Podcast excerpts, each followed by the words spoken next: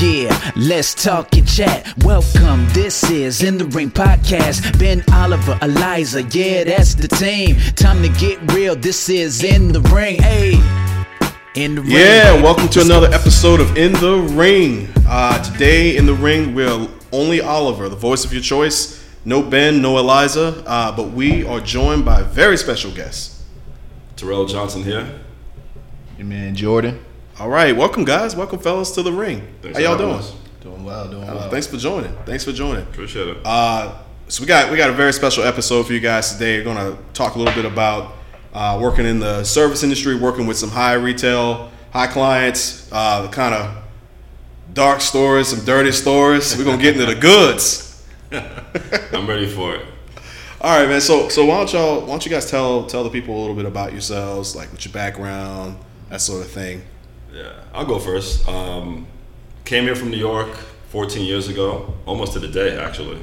Um, got into service industry working at IHOP. That was my first waiting job. I was 21 years old.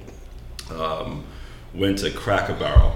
Worked at. Outback Steakhouse. Yeah. Worked at you worked at I worked at? Cracker Barrel. I opened up a Cracker Barrel in Matthews, North Carolina. Okay. Yeah. That was treacherous. okay. If you're a server, uh, the trenches, people call it, yeah, that was the epitome of the trenches. Uh, that was not fun. The first week, our biscuit guy OD'd on heroin. First week, I was like, What? this is what we're dealing with here.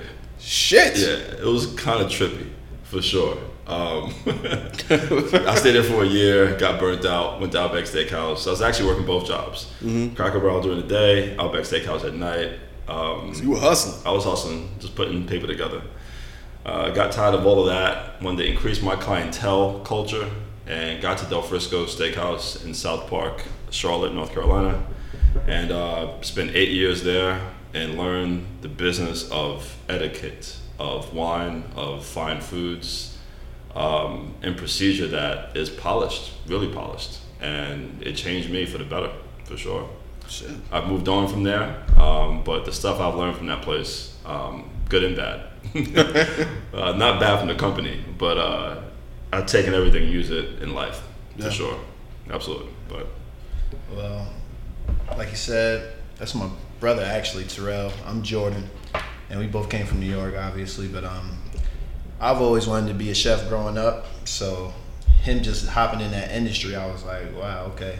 So when it was time to work, I just followed that guy. I was like, man, let me get a job at wherever you at, and he was like, all right, I'll put you on. So first, I followed him at Outback. I was just front of house, young, started as a busboy, and then um, gradually just worked my way up to actually getting in the kitchen because I always wanted to be in the kitchen. I just wanted to see how things went.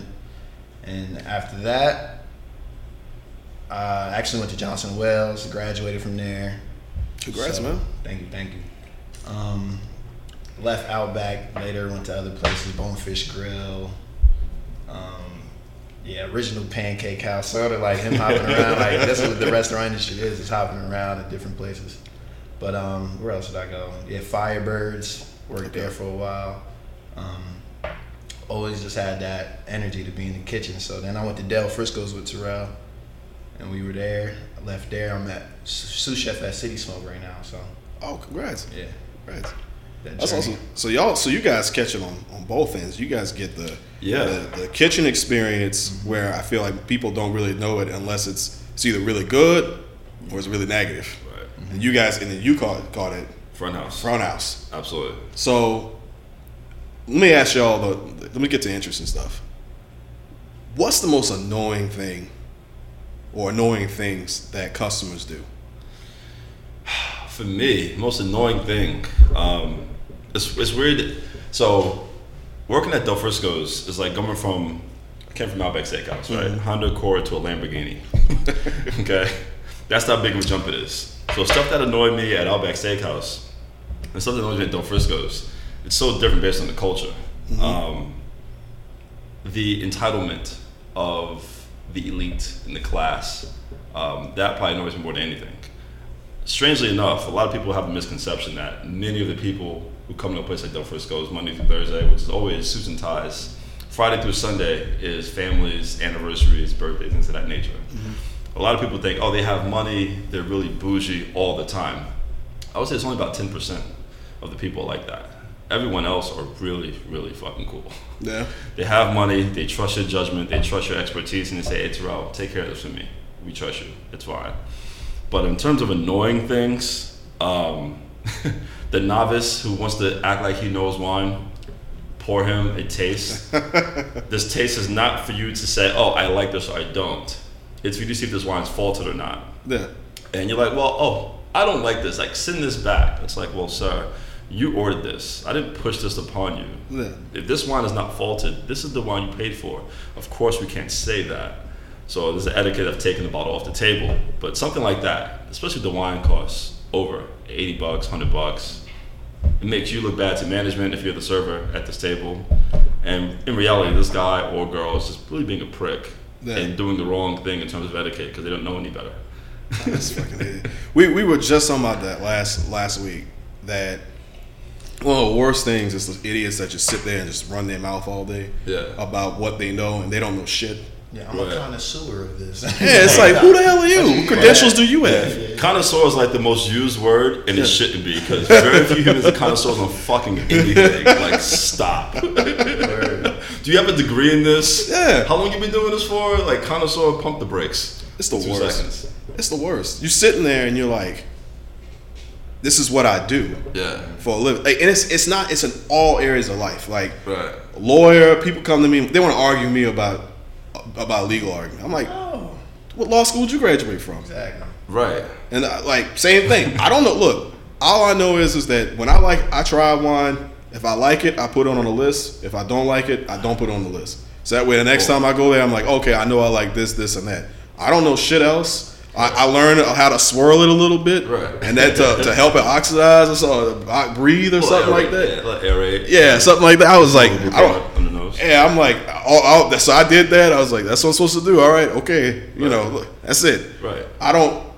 You play If- your position. Yeah. Play Hey, your hey, look. you know that's look. That's that's the name of this episode. Play your damn position. Seriously. It's like they do in football, man. If you if you hike that ball and you look up as quarterback and everybody went deep, you gonna feel some type of way. Absolutely. Know your damn position. Whether you hoeing or you working in the in the serving industry, Right. Are you going to a restaurant, whatever. Know your position. Um, I've actually, I might answer this question a little better. So now I'm thinking about it as you're talking. Most annoying thing, and people who are hearing this, don't be this person in a restaurant, okay? this is what servers, bartenders hate the most. There's two things. One, they close at 11, you come in at 10:55. Oh, Okay? Yeah. You don't know what you want. Okay? The kitchen has been working hard all day is now waiting on you to decide what you want because you don't know. And then you get real particular about your shit. And you sit there on top of that. This is part two of this complaint for an hour or two. It's like if you can't plan this out, you go to a bar that's open till 2 a.m. in whatever city you're in, if you're hearing this. Do not come before we close. We hate you after that. At least momentarily. Um, so that happens at tables a lot. People who are sitting down, even from I've had tables sit down at 5:30 when we open, sit there till close. They sit there till 11 o'clock. Like I only have three tables in my section. I'm paying my rent off this particular table, yeah. but now it's only dedicated to you Are you serious? because you are so myopic about your experience that you're having that you're not even thinking about what you're doing to the person who's taking care of you for income Who would do that? several hundreds and thousands of people. I've I mean, had. you at least gonna leave like a, a tip to make up for that. You would think that's the idea. That would be ideal. that is not a philosophy that's practiced by people. You're paying for time is money. That is a rule of thumb, right? For life, time is money. So if you have that kind of like ruling principle, hopefully you do. Then think about that when you're sitting at a table for four hours, and your bills is maybe 150 bucks, and you're tipping thirty dollars on it, but you've been there for four, five, six hours. That's the most annoying thing I can actually say as a front house professional. I'm By gonna bring one thing up. I think one bad thing in the restaurant industry is with the generalizations about black folk at the table. Yeah. That's a big topic because Oh, we're gonna get into that. It's other people, white people, saying like they get the they're real precious. I mean, black servers too. They're precious. I'm like, damn, I got a black table. Like, are they gonna tip me or not? Or- so I can't be mad at them because I'm like, they might not tip you. because they use like it's so weird, and that's just a hard thing. Or then with being a chef, you know, we of people like flavor, so it's like, all right, I'm gonna have to add a little salt. This got to be tasting this way, but other people like this might be too too sweet, too Right. salty. So it's like having trying to find a balance in between that. Just like Wait, hold up, Jordan. Let me ask you. So, is that something you actually think about? What? If you know there's a black table versus another table? I mean, I, I work in an open kitchen now, so I see like who's coming in. Okay. And I see like so now I'm like I'm just Mm. studying people like oh this table this and they might order this or Right.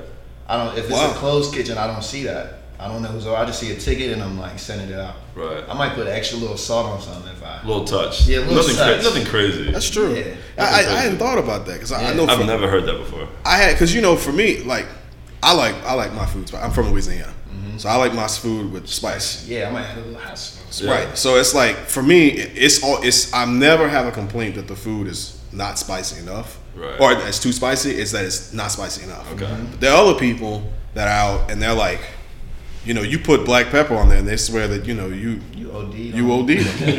it's like, so, no, but that's that's interesting because because those little things make all the difference in whether somebody actually thinks this was a great meal. They're going to come back and leave a good tip, Absolutely. or if they're like, man, this shit bland. I don't want anything to do with this. Right. I'm leaving a shitty tip. I'm never coming back. Right. That's that's a that's that's impressive psychology. yeah so You know, I'm gonna add on to what he just said Yeah. in terms of service. So, yo, for those who don't, you know, you can't see me on this podcast. I'm a black male. I'm 6'4", clean cut, and I'm always the token black male in every single restaurant that I work in. And luckily, I had good parents that were had a certain etiquette themselves, where I'm pretty professional. I'm pretty sharp. Yeah, I don't quote unquote fit the stereotype that you know how I may look potentially. So when I'm serving black tables and white tables, there is a different style that I use um, that's going to conform to what I know is going to be best for my money. White uh, patrons really value efficiency and timing. This is something I noticed over my 12 years of serving tables. Black people, not so much. Uh, it's different. You can be late with the food, as we often are, coming, coming inside the restaurant.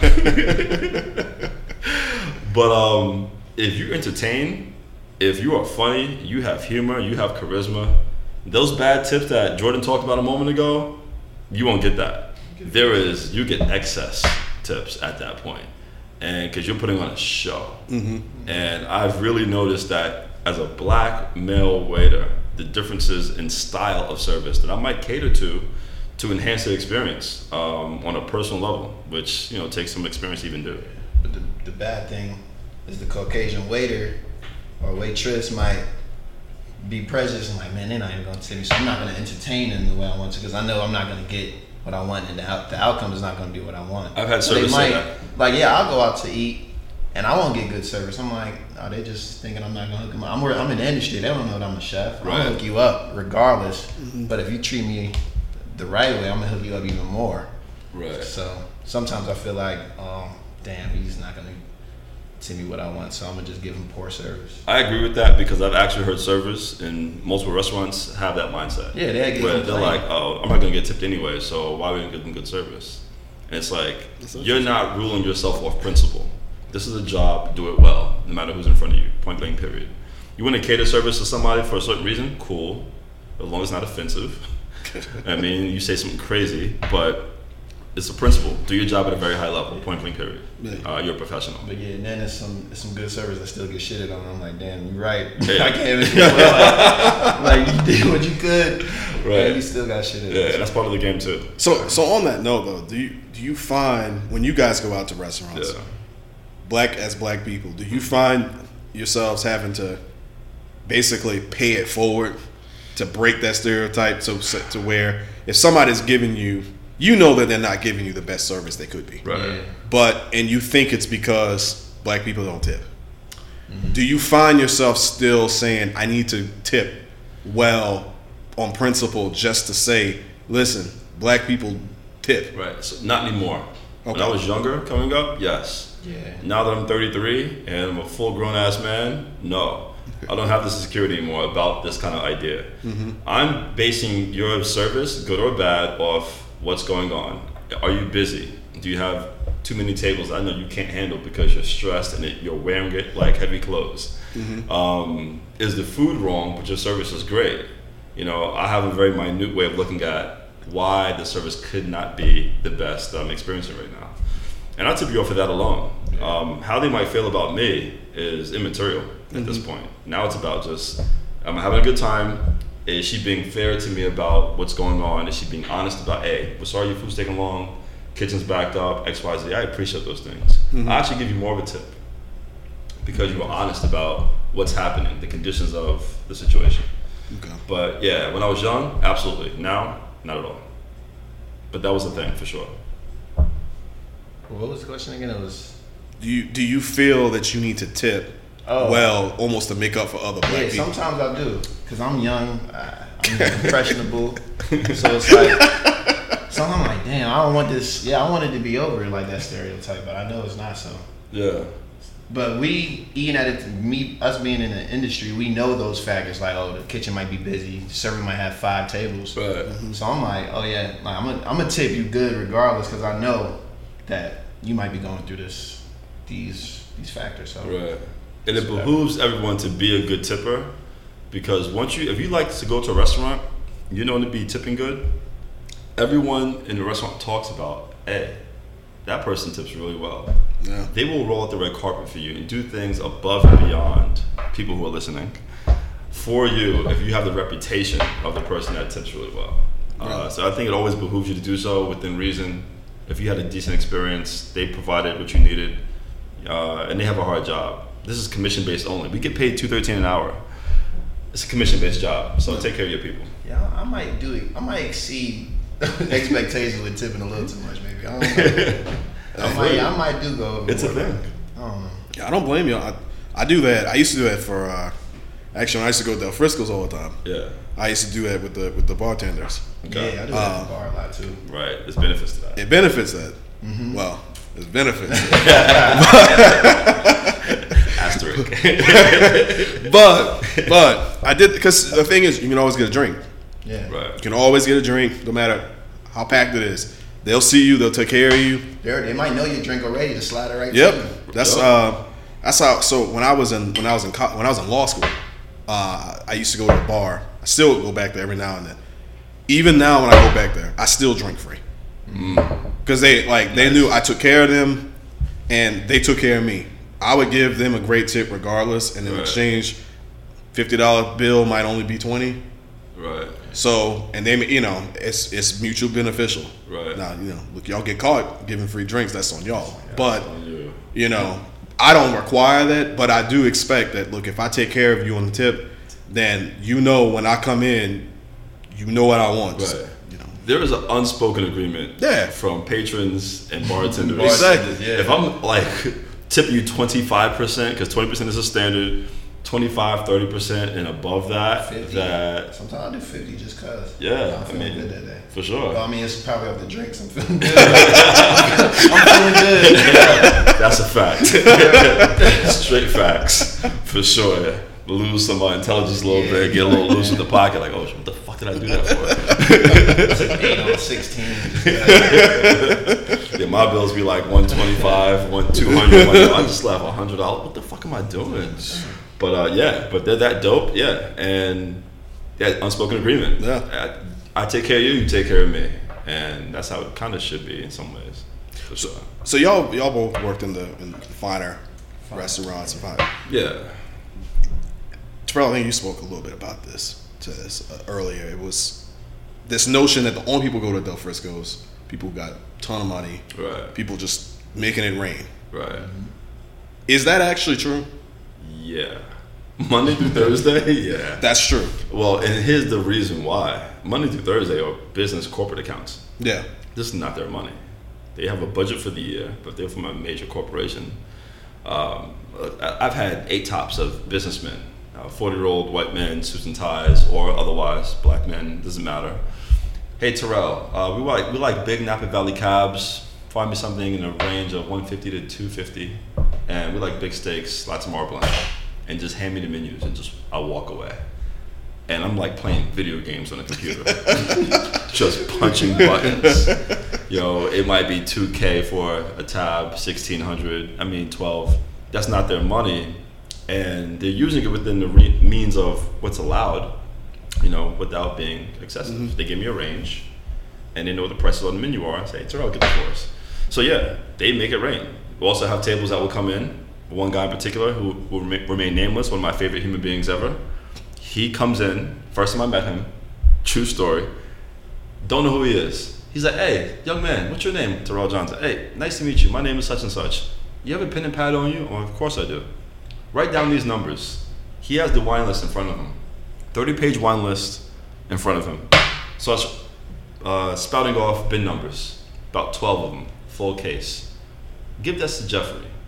Tips me 100 bucks. Right there. Handshakes me 100 bucks. His tab was 12K for wine to go. he was Jeff, Jeffrey is bringing out wine in boxes to go into his car so he can put it into his cellar.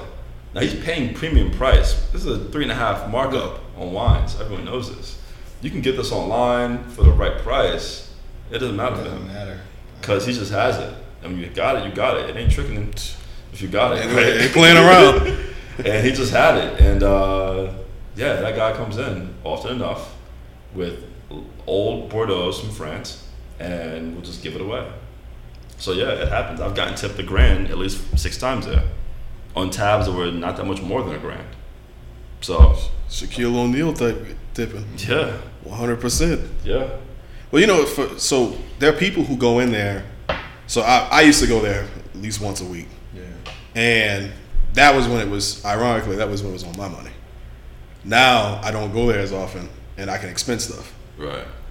I really, I really should reverse that. Anyway, so that's that's a, but I remember like I'd have a friend come in, and they're like, "Wow, these people just ordering stuff," and I'm like, "That's they're expensing that."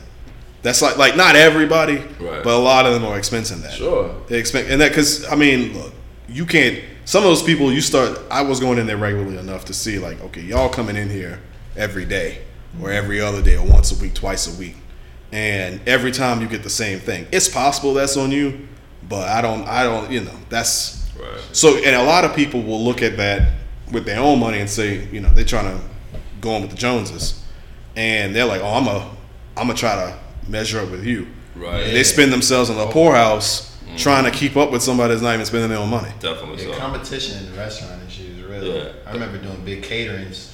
This one guy, um, one of the NFL players' dads, like um, Anthony Gonzalez, I think. He was like, "Yeah." He was like, "What the uh, guy last week paid for?" He was like, "He did this, maybe twenty k." He he had to cater his yacht for the lake and uh, Put-in-Bay, Ohio. He's like, "Yeah, maybe twenty k." He's like, "All right, let me get this, this, and that." Da, da, da. Like, end up being a little bit more than that other guy. Right. It's like, all right, yeah, let's do that. So we just made 50, 60 K. People just like, all right, I'm gonna do more than Y'all should start a competition. Who want to give me the most money? Yeah, exactly. Seriously. I love that. Right. Real talk. So, uh, so another conversation that comes up a lot. I know at Del Frisco's in particular, but this is applicable to almost every restaurant. Right. Is the eye candy Yeah. that there's the women that work there, Mm-hmm. and at Del Frisco's, the rumor is is that a lot of these guys show up at Del Frisco's. Yeah, they like the food, but they're there trying to pick up some chick, Yes, and the right. chick is there to get picked up. Right. Indeed. Is that true? So, I'll just say this: the Frisco's is the land of the beautiful people. Okay, you have attractive human beings walking in there, attractive human beings that work there. It's one of the best places I've ever worked in, seen, been a part of. Um, so when you have that kind of, you know, a market, so to speak, it's gonna bring everything that comes with that. You're gonna have guys who are in there trying to impress with money, those girls who are seeking money. So those girls do show up. They're at the bar. They're there on certain days. If you're a local, you know what days those are. I don't need to speak to that. and um, yeah, it's a market. I mean, you're there to meet people. You're drinking. You feel good. You're probably dressed in a particular way, which makes you feel great, look great, and you're there to you know have fun. So the answer to your question is yes. Guys are like any other place, whether it's a club or a bar or a restaurant or a party are there to seek out what they want, and there may be some uh, willing participants for such. Oh yeah. Yeah. I Sure. don't. I know that there's some. Uh, there were some older women there that would show up there. Some young and like young guys. I remember one woman was there, and I saw her. She was just literally going down the row. Yeah. She passed. If you were under 35, she was like walking by and like trying to talk to you. Right. And I'm like, woman, you like you want them to be my mama. Right. It, this is not happening. it is not happening. Right. No, I Alcohol is a hell of a drug. I ain't, I ain't drunk enough. no way, no way. Look, I, Right. I ain't got no mama stuff for me. man. Right. But all right, so you so that's what so that's what you guys see. Are there also within the restaurant? Because I, I hear the restaurant business. This is I hear this all the time. Servers and other servers, waitresses, kitchen people. How incestuous is it? Well, Yeah, it's, it's, it goes down. so yeah, it goes down. I think. Wait, I think this is like one of the only places actually it was allowed where you mix business and pleasure. What? Like, just not The industry itself, industry itself. Yeah. bartending, serving, that industry, hospitality, restaurant. I agree. Yeah, it's Sure. like you don't want to at a desk job. You don't want to like do things uh, like too much with the person that's next to you every day. Like in a cubicle. in a cubicle, there's it's a few people you see every day maybe. But Yeah. in a restaurant, we, I mean, I think the difference, like with corporate places, white collar places, um, or cubicle type situations, is you don't have a lot of interaction, right? You're a drone. You sit down in a place in a box, you do work, you answer phones, you clock in, you clock out. The service industry is completely different. It is a transient, lots of movement, lots of interaction, eye to eye contact, physical interactions, tight spaces. And you mix attractive people with that and the influence of everyone having a party essentially at the bar, at your tables. It's a fun, lively environment, typically full of young people. You're gonna have interactions interaction. for sure. That's unlike any other industry, I think, maybe in America. So, isn't isn't just Del Frisco's, but I think the industry itself. Anthony Bourdain will probably talk about this, uh, or has actually. That it is a different type of world, and yes, the the play that happens between coworkers is, Yeah, is it's heavy. like it's like uh, the epitome of like work wife and work husband. Like you really have you can have a whole relationship at home, but you have a work, Work- wife. oh, You absolutely. have a work husband. You talking? So you talking about like the like the old days? You know, um, I don't know if y'all have this, but like the old days, especially in the country, um, man would have a family and a whole family. and He have a whole nother family in another town, like twenty miles away, Yeah. And he would be like, "I got to go to work for the weekend," and he'd be with the second family, and then come back on Monday. Talking about that, talking about It's something like this. essentially like you have a work wife. I mean- like I've had two or three work Yeah. wives in my life, where it's like Yeah. we're legit. We argue, we combat each other. I love her. I love you. Like she's my girlfriend. I've never kissed her, never touched her. all the natural emotions of a relationship, Right. but you're not. in a relationship. Right. we clock out and it's over. We don't Yeah. maybe we don't text each other. Maybe maybe not even that. But at work is that close of a thing. Yeah. And that's probably true in some other industries, I'm sure. But I, I know for a fact it's in definitely in restaurants. Absolutely. That's a good question. Do you all, have you all ever played? This guy Rel. I I try not to. Yeah, I haven't. Maybe once. Yeah. I don't know about. Yeah, Rel's the opposite. Yeah, man. Cause I'm back at You, house. you ever played? You ever played out the sandbox, man? Played out the sandbox. What, what do you mean? uh, yes, to my demise at times, yes. for sure. Absolutely. And yeah, I wouldn't take it back for the world. I mean, this industry has, I'm, I'm a natural extrovert. extrovert. Um, and the people in this industry are typically extroverts if you work front house. All the introverts work back house, although he's pretty social. Um, but yeah, I've definitely engaged. I've had girlfriends at work, which for the most part, 99% of the time has worked out perfectly. Um, the 1%, uh, not so much, which can be detrimental. We won't get into that. For me, I couldn't do it because I wouldn't want to date nobody in the kitchen if it was a girl chef because she's standing next to me all day cooking. I don't want to see you all day. Right. But with the servers, they're moving around, interacting with everybody else. Like we in the kitchen, we're, act, we're interacting with each other, so we don't have we don't interact with too many people. It's just kitchen is the family. Right. And the front house is three floors. Yeah. There are times I don't even see my coworkers. Yeah, I didn't. When I- when I we was worked, there. Me and him worked at the same place. I didn't see him maybe once a day. Right. That's right. That's right. Because you guys got the there's upstairs and Right. one, and then Yeah. there's Like like underground cellar. Yeah. Sixteen thousand square feet, and it's legit. Some someone's on the t- on the upper floor, and I'm two floors below. Yeah. And I might see them when I clock out and say hi, bye, or if I go out and drink later that night after work, which is also plentiful for a lot of servers. Um, I might see you then, but that's about it. Yeah, yeah. So you're just busy. you can have, you can have relationships and not even see your person Yeah. sometimes. Yeah, like there's guys that work in the kitchen that date a server. Yeah. So Yeah, and they don't see them like that. We don't have time to talk that much. So right.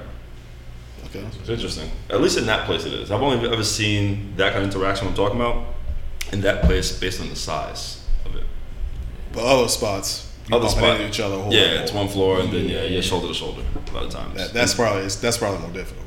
uh, yeah, a little bit. still happen. A little bit. Still, you see those. Well, as a kitchen guy, we we don't see the people outside in the restaurant. We don't see the customers. So Right, if there's attractive waitresses, that's all we see. So right. that's all we see. What's the what, what's the wildest thing y'all ever seen in that? Like y'all ever seen two people trying to sneak off to have sex? Y'all ever Oh man, yeah. Y'all didn't see his eyes light up? Yeah, I saw walk, it's that. usually in the um, less busy spots where you have a lot of time on your hands. I done walked into the cooler and they just back up from each other real fast, like. What the hell are y'all doing? In the cooler, like in the freezer, like what, we- what y'all doing in the freezer?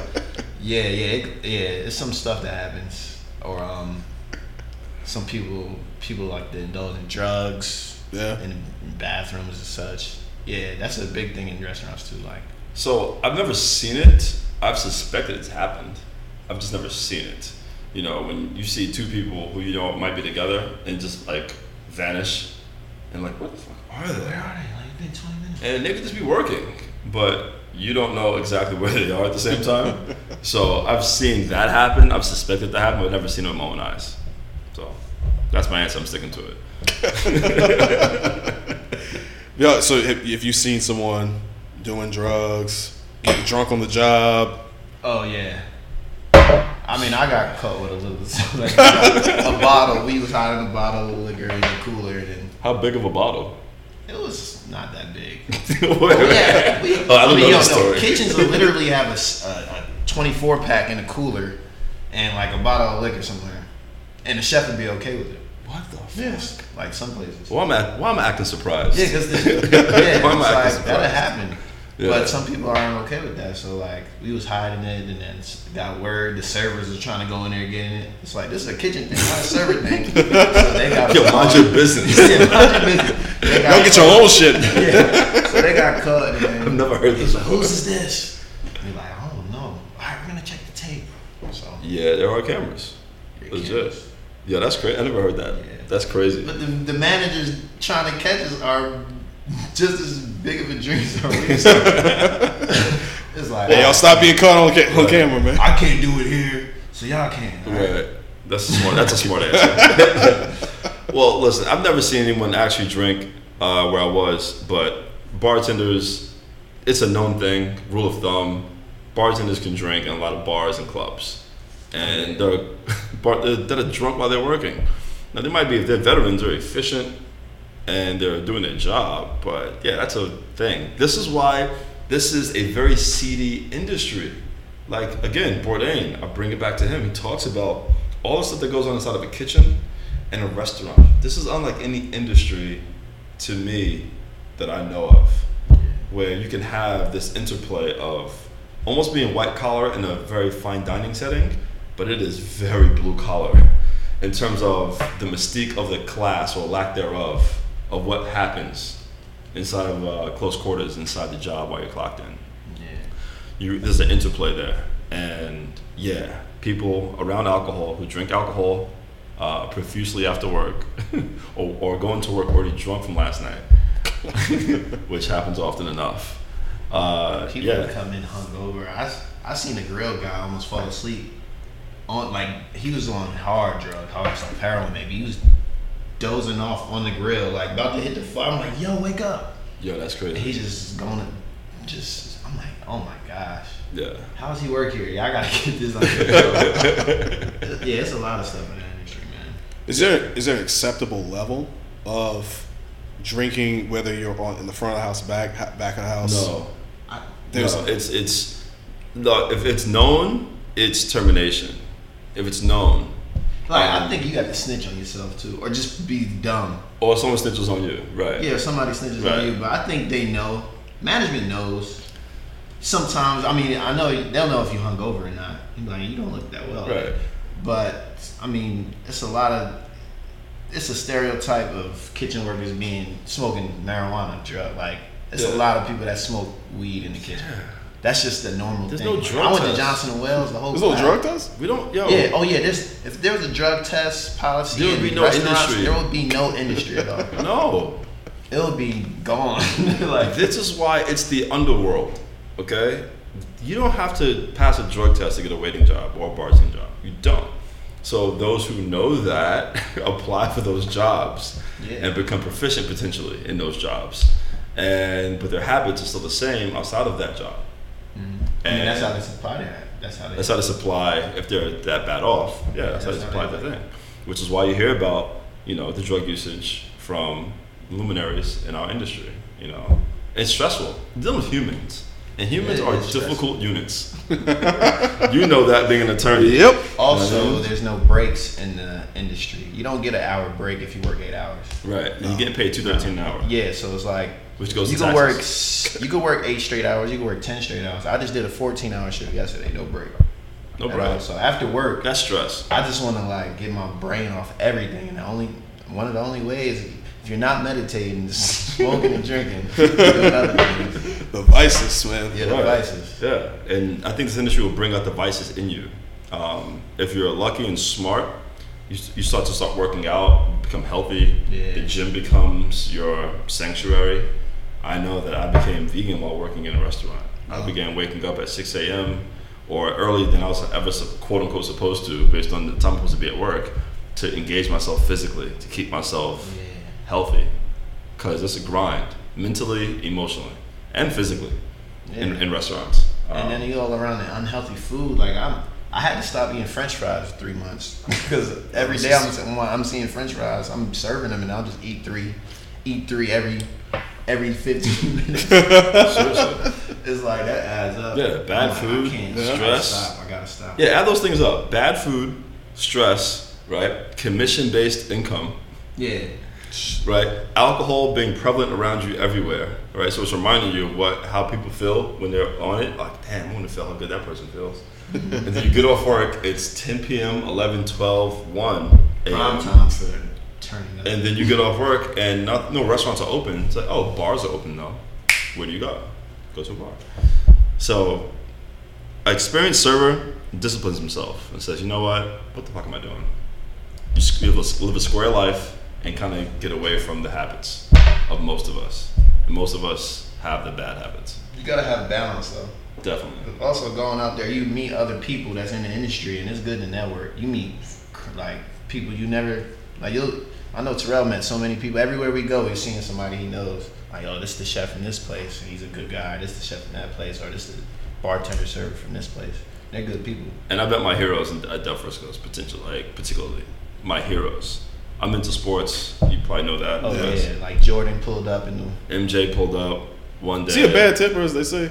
No. nah, he was Okay. chill. His stories are so polarizing. They're horrible or they're magnificent. Yeah. There is no gray area with Michael Jordan. No. That's good. I only have good stories about him personally, Okay. um, which is good for me because he was one of my heroes. He's named after Michael Jordan. Okay. My other little brother's middle name is Michael. This is by design. but Kareem Abdul-Jabbar, I've met. Bo Jackson, I've been able to meet at Del Frisco's. Um, Herschel Walker. I got introduced to Herschel Walker by Ric Flair. What? Yeah, that's crazy. How about that? Yo, it's what 6 p.m. I'm. It's slow at work. Nothing's going on. I'm by the bar. I know Rick is there. I see Rick hour ahead. Like, hey, Rick, how you doing? Blah blah blah. Well, how you just glossing off at you know Rick? Rick just telling you like, hey, bye bye. So, so Rick was just like a staple at the place, and he was just there all the time because he's from Charlotte, right? So he's there pretty much three times a week at one point years ago, and I'm at Taco Mac with a bar a bartending friend of mine from the same place. First time I met Ric Flair, he paid for my drink before I even actually got to meet him. Went to go pay for my drink. Server came over. Oh, tab's been paid. Who paid it? Ric Flair. I'm like, why? he wants to talk to the girl you're sitting with. I'm like, what? We both walk over, and I know Ric Flair's quotes from my whole life as a kid growing up. So I got to meet him, shook his hand, we got cool. Months later, Herschel Walker apparently inside the building. I see Rick at the bar while I'm on the clock. Hey Terrell, come meet a legend. he flags me over. I'm like, what the fuck's going on right now? And I just see this massive human being who's jacked. He's ripped, ripped to shreds. He's 52 years old Yeah. ripped to shreds and it's Herschel Walker. And I'm like, holy shit. And I shake his hand and he's being generous and kind with his handshake because he can crush my hand. Hand off. And I'm 6'4, 260, and I feel like I'm pretty strong, lift, lift weights, whatever. He could have crushed my hand if he wanted to. And he's like, hey, nice, hey, nice to meet you, sir. Just real polite. I'm like, wow, this is the moment. so I've been able to meet some really cool people uh, inside that, those four walls, for sure. Now you know I gotta ask, what happened with Ric Flair and your girl, your friend? Oh, nothing. nothing at all. Girl. She's just a female friend, and if she ever hears this podcast, and I'll send it to her, she knows who she is. Uh, shout out to you. I invited her here tonight, but she was too hungover to be here. but uh, she like laughed and said, "Thank you, Rick, for the drink." You know, Rick's like you know 100 years old at this point, so Yeah, man. yeah. Anna Nicole Smith. Facts. Never, never, never stopped nobody. Yeah, but yo, shout out to Rick. You ever hear this, Rick, shout out to you, man, and uh, congrats on your progress in your health life as well, because he's uh, made some big strides in that area. Oh yeah. Yeah, for sure. 30 for 30 came out. Have you not seen it? No, I haven't seen. it. Oh, it was good. I only seen parts, and I know. Yeah, Really? I seen enough of it, like 80% of it, and uh, drinking, all that shit stopped. Wow. His son passed away, what, three years ago? Who was actually inside the restaurant The night of. the night of. And I saw him, and I was like, yo, you okay? He's like, yeah, I'm fine. And he was in a bad, bad spot, I could tell. Next morning, he passed away. So that affected Rick, I'm sure, in a big way. But uh, Rick had, I think, heart transplant or some kind of surgery, a death scare, Yeah. and just stopped drinking completely. And he's been sober ever since. Wow. Wake you up. Some real shit. Yeah. You, you ever uh, saw Cam Newton? Yeah. So I came a couple times. For those who are listening, he is as big as you think he is, and actually bigger. That guy's a giant. Like he looks like a defensive end, not a quarterback. Wow. He's coming in a couple times. Rivera comes in every Sunday. Every Sunday, Rivera comes in. I mean, for home games. For home games, After yeah. a game, he'll come in. yeah, for sure. Cam's Win, cool. win, win or lose, he's, When he's, it he's still there. Yeah. I'm like, damn, they just lost that. right. And look, still gonna get my steak. Austin come in there. Austin gave the kitchen a whole bunch of cake. We cut his cake, and then he was like, man, send us back. We good with the cake. Yeah, Greg Olsen's amazing. He comes in often, Yeah. him and his wife and his children, and that guy is the most stand-up class act you can have uh, Really? as a guest that comes in. Just as a guest, the fact that he's you know his stature in the community in terms of fame uh, makes it even more impressive. I think.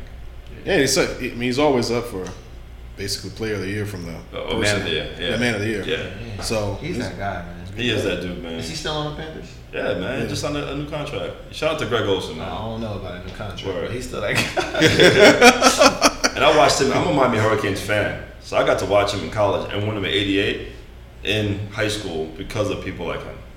Wow. Yeah, legit. That's So awesome. shout out to him. Yeah, drink that tequila. 'Cause we are lit on tequila right now. For those who don't know, it's pretty good. Shout out to Chris for uh, making us. But uh, all right. I mean, I'm trying to think of trying to think of the other the other juicy stuff. I mean, do you, do you have any other juicy stories, good stories from? I mean, I was gonna. We was talking about sad stuff, but just how stressful the industry is, and like, Yeah. like Bourdain passing away, like taking himself out. It's like a lot of that goes down in the industry, and it's so sad to say. We- We've had. I know of a manager. You know, I'm not gonna say where. Um, he committed suicide too. Wow. Yeah, uh, in the same way Bourdain went out, and he was like the last person you would think would do that. When he's like gregarious, big personalities, um, disciplinarian, authoritative figure who I really respected. And uh, we come to work one day. I'm actually off, and I heard the news. I was walking to South Park Mall, got a text, "Hey, such and such is dead." I'm like, "How?" Tells me the way, and I'm like, "Whoa!" Like it rocked us, and it's like I wish there was some stats on this. I'm sure there is. It- Can we look at stats on like, suicide industry- side? Yeah, Yeah, inside like, the restaurant industry. People That's- don't know what servers go through, and I'm not even asking for a bleeding heart from anybody because everyone's job is hard. Yeah. I mean, attorneys have to take home the work. Um, maybe you don't. I, I feel like those who are um, empaths, um, who work in your line of work, Mm-hmm. Yeah. Probably like, "Yo, this is tough," and probably don't last that long because it's heavy. There's a there's a high burnout rate with some of them. Yeah, I mean that's taxing to the brand. I call that emotional tax. Like you can actually, if you know your industry, you could tell who's gonna last. You like, I give him, I give him a year. right. I give them a few weeks. So y'all, y'all do bets on that? It ain't Yeah, yeah. last. And, oh, in the restaurant is crazy. Like the server come in, I give her two weeks, bro. Yep. The kitchen guy come in, bro, I give him three days. Or she won't make it through training. He won't Yeah. make it through training. Yeah, you like. Wow. It's a thing where we don't even want to ask your name because we have to learn so many names already. we don't even want to know your name until we know you're gonna be there. Many people operate that way. I don't operate that way, but many people do. I mean, yeah. I mean, I don't want to operate that way. I still ask their name and try to remember it. yeah. But But you put in that spot that says, I'm not going to have to remember you for long. yeah, oh, Okay. Because you kind of feel like, yeah, they're not going to be here. especially with dishwashers, you'll go through a dishwasher every three weeks. You Wow. gotta hire a new one. Who wants to fucking wash dishes? To that That's the- level, to that volume. That's the worst Yeah. job. Coming home stinky, sweaty, nasty, hot, with a whole bunch of debris on you, right. and People owe food. yeah, and you're getting the worst pay ever. Nobody. So yeah, we'll we'll find a new dishwasher every month. Do y'all do y'all have background checks? Yeah, But, not really. especially for that position. You like who wants who actually wants to wash dishes with the with a decent background check. It's like who can we find to do this job? I didn't know if y'all Sometimes any- you gotta like have some risk. Like we might have to have this guy come in. I don't know if y'all had any Luke Cage shit going on. Just, just, a, just a brother in the back. Just hey, Tony Montana was a dishwasher in his uh. his movie. Yo, you know what's funny? Chris Rock used to work as a dishwasher at Red Lobster before he became a comedian. I didn't know that. I watched a documentary or interviewing him, and he was like, I was picking shrimp tails off of plates at Red Lobster. And I was working on my comedy. I think he was like 19, 20 years old. And uh, he actually got a, like a little small break in like this one local comedy spot, right? And his brother, he invited to show up to the show. After the show was over, his brother was like, "You're good enough to actually be on stage. Like this is you're you're that good." He's like, "Yeah." He's like, "Yeah." And it was only that statement that made him think, "Yo, maybe he's right." And he got away from Red Lobster and became that was his first break into like I started at dishwashing, and I had a degree. like they'll start like even a degree in the kitchen doesn't mean a lot. They're like, all right, we still got to start you here. Bye. Yeah, Sometimes they yeah. want they want to 'Cause see how much you need want to- to work. There's so many people that go through the cycle, so high turnover. They want to see if you're worth it. Yeah, So, Well, I mean, people people in every like outside of the industry would never get that. People go get their degree and they assume, all right, I'm here to work in my field. Right. You know, at yeah, this and I need to be at this level. I got to be at this level. Right. They're not. You start telling them, you start, you know, pushing papers. They're like, Oh. the hell? Yeah, I didn't come here for that. right. exactly. But Paying your dues. no, it's true. I mean, that's one thing I noticed is that my parents worked in uh, grocery stores and waited bus tables, that sort of stuff. And when they they did that, like they did it because they had to. Right. But they said like that's the true that's the hardest jobs that they've ever had because you're not getting compensated enough for you to really give a damn about it, but you don't have a choice. Yeah. If you're trying to get somewhere, If you want some money, then you got you got to do it. And so you learn how to like just put your head down, get through it, Yeah. keep your eye on the prize, and the moment you're ready, you're ready. But until then, you just kind of take it. And then after that, every other job you got, like, what's Yeah, it'll stress? make you. It'll make you so humble. I went from a dishwasher to a sous chef in four years. Yeah, So wow. it's like four to five years. And you and you don't forget. Where I don't forget, so I take care of those guys. I'm Yeah. like, yo, I know what you go through. Like I wanna, I bought my dishwasher some uh, shoes the other day. Like I'll buy them non-slip shoes. That's dope. Yeah, I don't see I don't see bosses doing that. That's yeah, because. I know Gosh. like she's slipping around. You got to well, I can't have what that lady fall. She an old old lady in the Yeah. bed, working hard. Like man, those ladies, especially ladies, they'll be in the kitchen going so Grinding. hard, grinding, doing three times as much work as regular Yeah. guys. I'm like, how do they do this? Like she might be better than me. like for real. Like they're so. So I gotta take care of them. And I'm gonna touch on that for a second. Let's get political for three seconds, mm-hmm. right? This whole illegal immigration thing, Oh, which is of course part of restaurant. Bourdain talks about this again. If there were not legal immigrants, there is no industry where there's workers inside of a restaurant. Okay, these are valuable human beings where American people, citizens, are not even applying for, not getting paid large sums of money to want to work that hard that you just spoke to, Oliver, um, to do this for a long period of time. And whatever the case, they're doing it, and they're doing it at a high level. and they had two jobs. They had two of those same jobs. They just don't work one at. Yeah. Like they have one in the morning and Yo, one at night. and I appreciate them and I love them. I'm like, yo, you're welcome in my home anytime. You're Yeah, I welcome love them. in my workspace anytime. Yeah. Like, immigrant, illegal, or whatever. I don't give a damn. Like, are you here to work? Then please, And they, we need they you. taught me a lot. Like just cooking, you get the, the my speed right. Right. School teaches you how to do it. Mexicans and immig- other immigrant immigrants from Middle Central America, Yeah. South America, they taught me how to really grind it out. Like, oh, you got to do this. Boom, boom, boom, boom. They don't even know a lot of English. They explaining to me how to get things done the right way, Yeah. or uh, efficient way to get it out faster. Right. So like, without them, I'm like, I They're- wouldn't even be where I'm at. There were things to learn from. Yeah. I mean, for sure. Absolutely. That's People- interesting because, again, everybody talks about that. Like they think of it as like President Trump paying illegal people to like cut grass.